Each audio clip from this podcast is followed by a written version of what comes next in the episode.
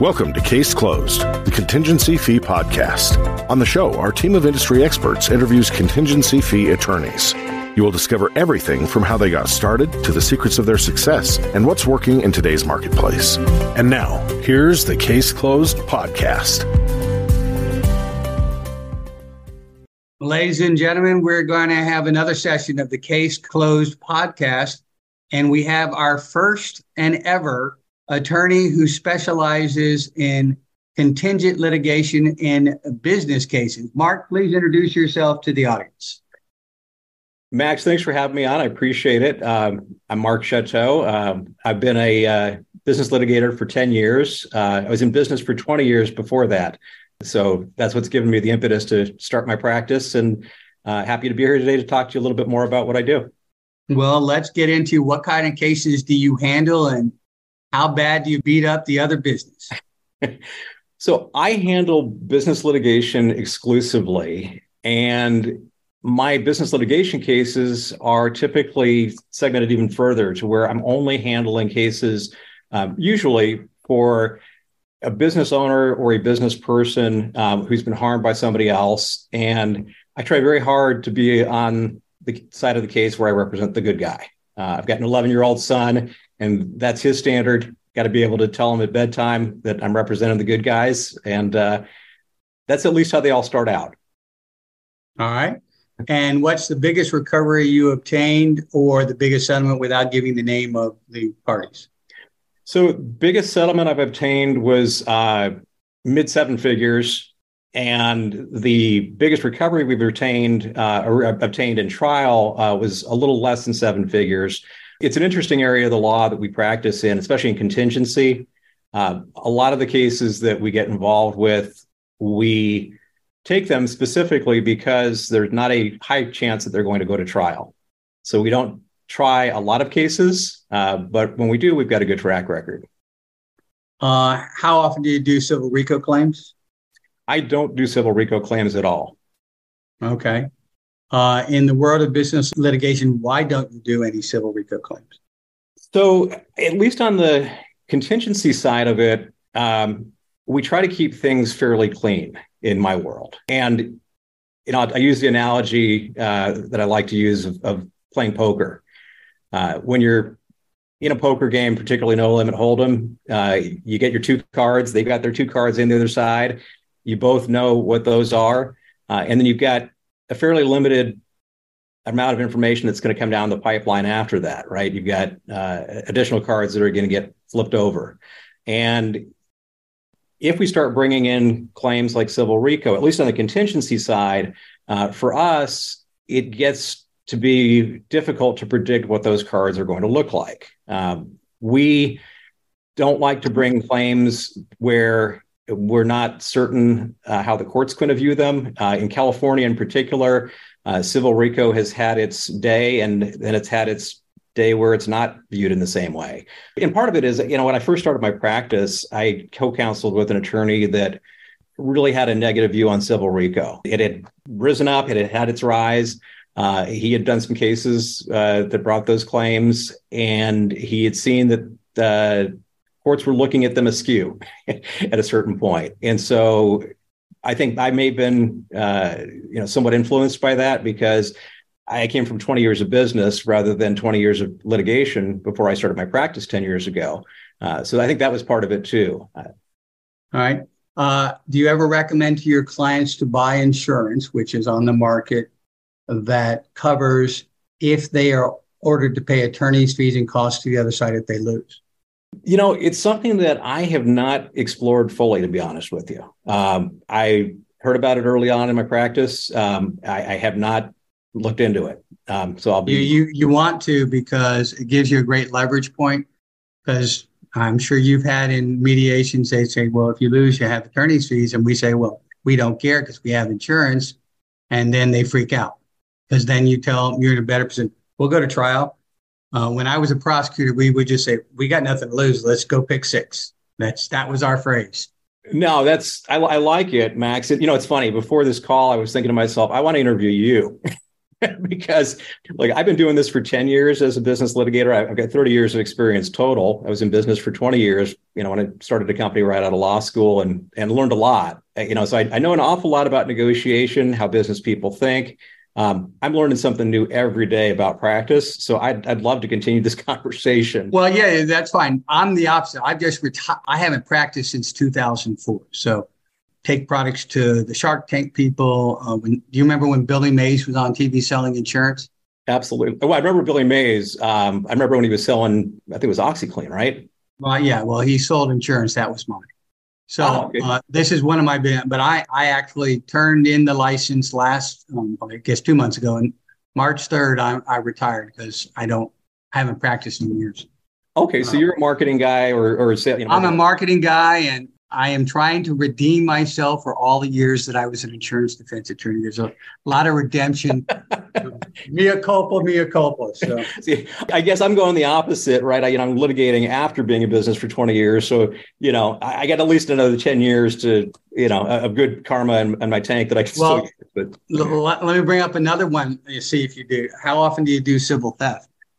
Civil theft, I actually love because in California, you've got 496 uh, on the penal code, which gives you treble damages. And that's been uh, established by the Supreme Court in California to be valid at this point. So I've got a case right now. We've got uh, $8 million in base damages, and that's $24 million at, at treble. So it's a substantial case. And I like the civil theft considerably. Okay. And how do you lay your predicates for civil theft and when you do your discovery?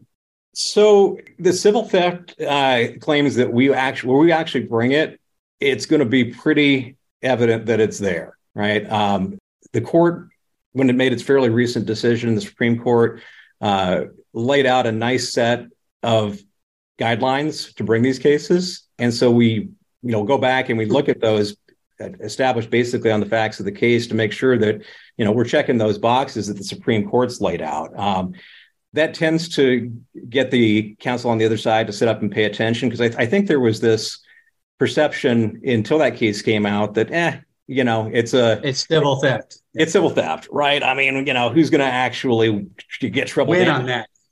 Right right? You know and you had this split of authority and and now you know the supreme court's laid out a really nice foundation for it. And it's not i don't want to say it's not difficult but you know, if you follow the guidelines in that case, uh, you know, it's, it's I think it's fairly clear to establish it. Well, and, and it's not dischargeable either. So let me ask you a couple questions and we'll see if this interview will come up with a new theory. Uh, if someone is misclassified as a independent contractor when they should have been an employee, does that rise under uh, your work comp laws a crime? You know, one of the things that uh, we've talked about, one of the questions that, that we've you know thought about before this was, what's the best advice you ever gotten, right? Um, right. And uh, the best advice I ever gotten is the smartest people in the world know what they don't know. And yeah. I don't know anything about that. Well, so, so let, let me tell you why you need to look at this. the whole issue of is it a crime? If it becomes a crime, right, then it's theft of wages. If it's theft of wages, you then get to do two claims civil theft and RICO because it's theft. All right. Totally legitimate, new way to do it. Scare the crap out of the other side. Here's the other new great leverage point 83% of businesses are violating federal law. In what way, young man? And you are much younger than me. My guess living in California, even though you're asking a federal question, would be they're violating federal law uh, on some employment claim. Well, so the greatest leverage point that you can't threaten, but will freak them out, is the person who's signing the 5500 has huge fine exposure because 83% of all 401ks are defective. That's the stats from the feds. And you can identify by getting a service. Um, there's a couple services out there that'll tell you if a 401k is defective. So if a 401k is defective, that's another potential claim because it affects the potential uh, viability of someone's retirement benefits. Then you can have fun with them. I like it. Uh, you know, and every day I feel like I, I learn something new. We think about something new. Um, what I love about the practice, you know, and my philosophy has always been to keep things clean. I had what I thought was a, a nice compliment in a case recently where someone on the other side, when my client reached out to them, wrote a very nasty letter saying, the gentlemen you're suing are very powerful men who will never pay you a penny. They will litigate this for 20 years. Uh, you, we will not shake them down. You'll never see a dime. Uh, three days later, because the complaint was already ready, we filed the complaint. Six months later, the case settles, not 20 years.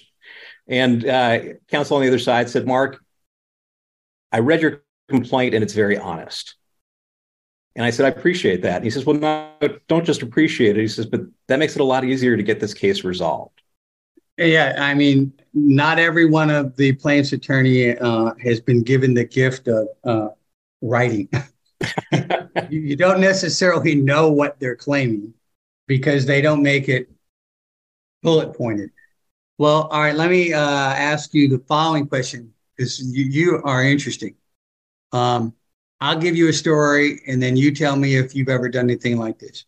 So I have told clients to stay at the employer, not let them know you have an attorney, and set them up and document this, that, this, that, come up with ruses and document an email back and forth.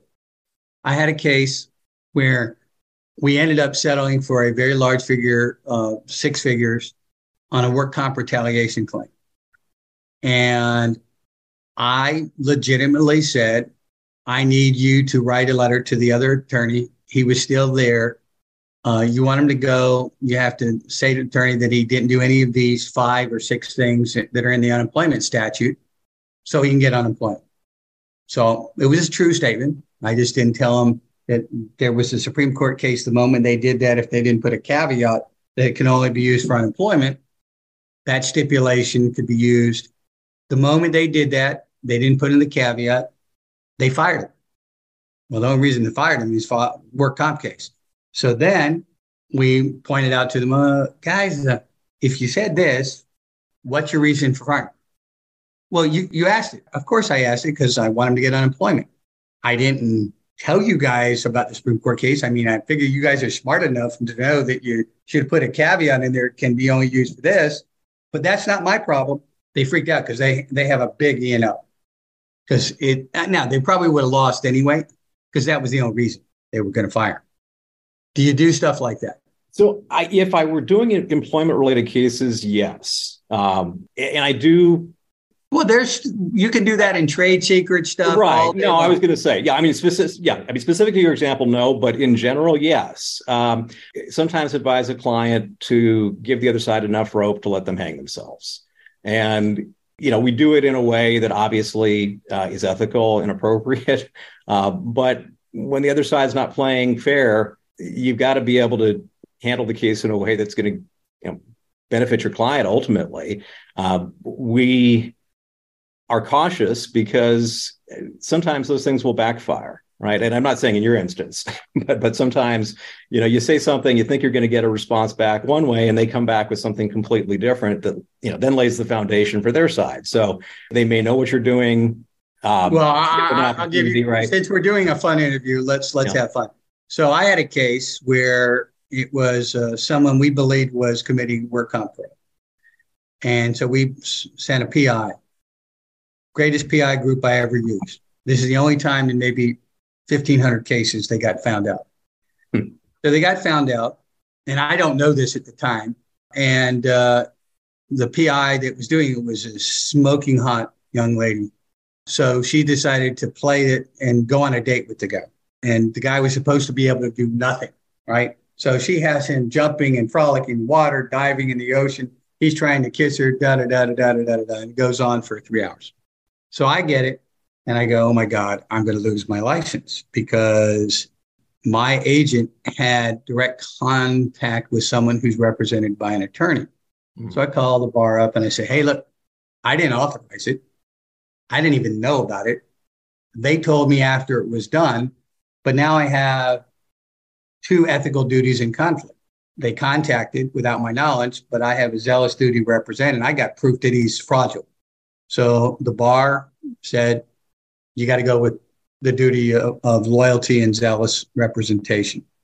So, in order to avoid uh, a uh, nightmare, I figured I got one shot to close this case quick.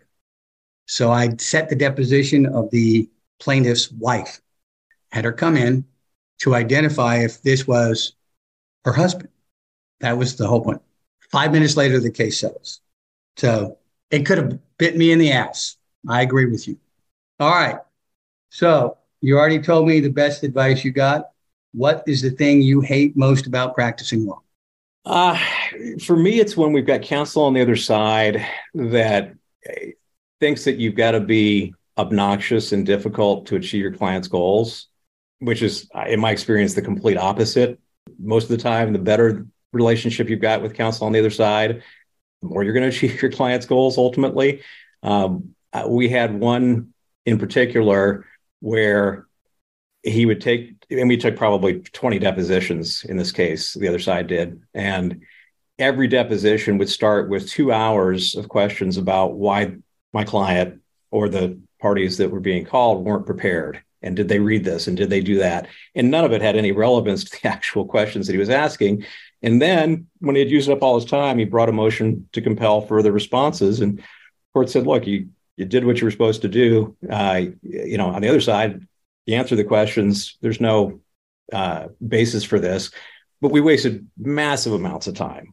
And that to me is the most frustrating thing about this practice is that I, I don't like discovery battles. It's not interesting. It's not fun.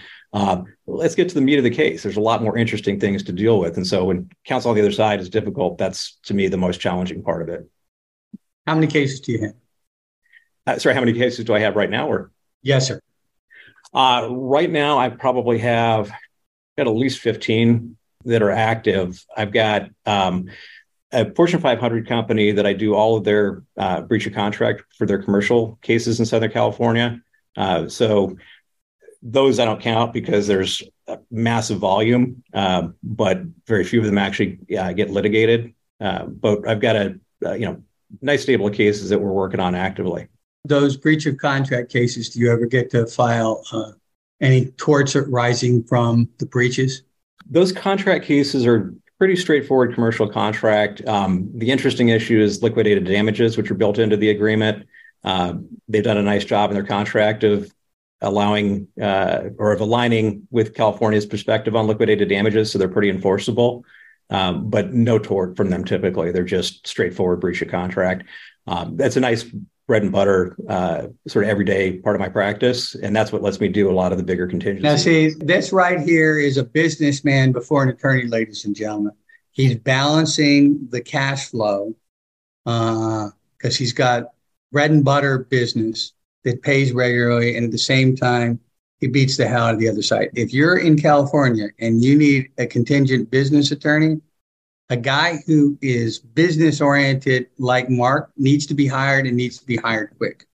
Thank you appearing on the Case Closed podcast. Please stay on the line.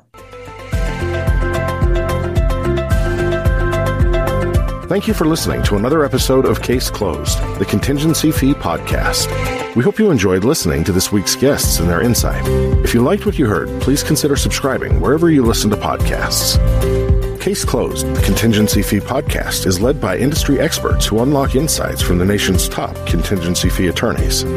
Each week on the show, the guests share how they got started, secrets of their success, and what's working in today's marketplace. Guests on the Case Closed podcast include successful contingency fee attorneys that will share their secrets so you can close more cases.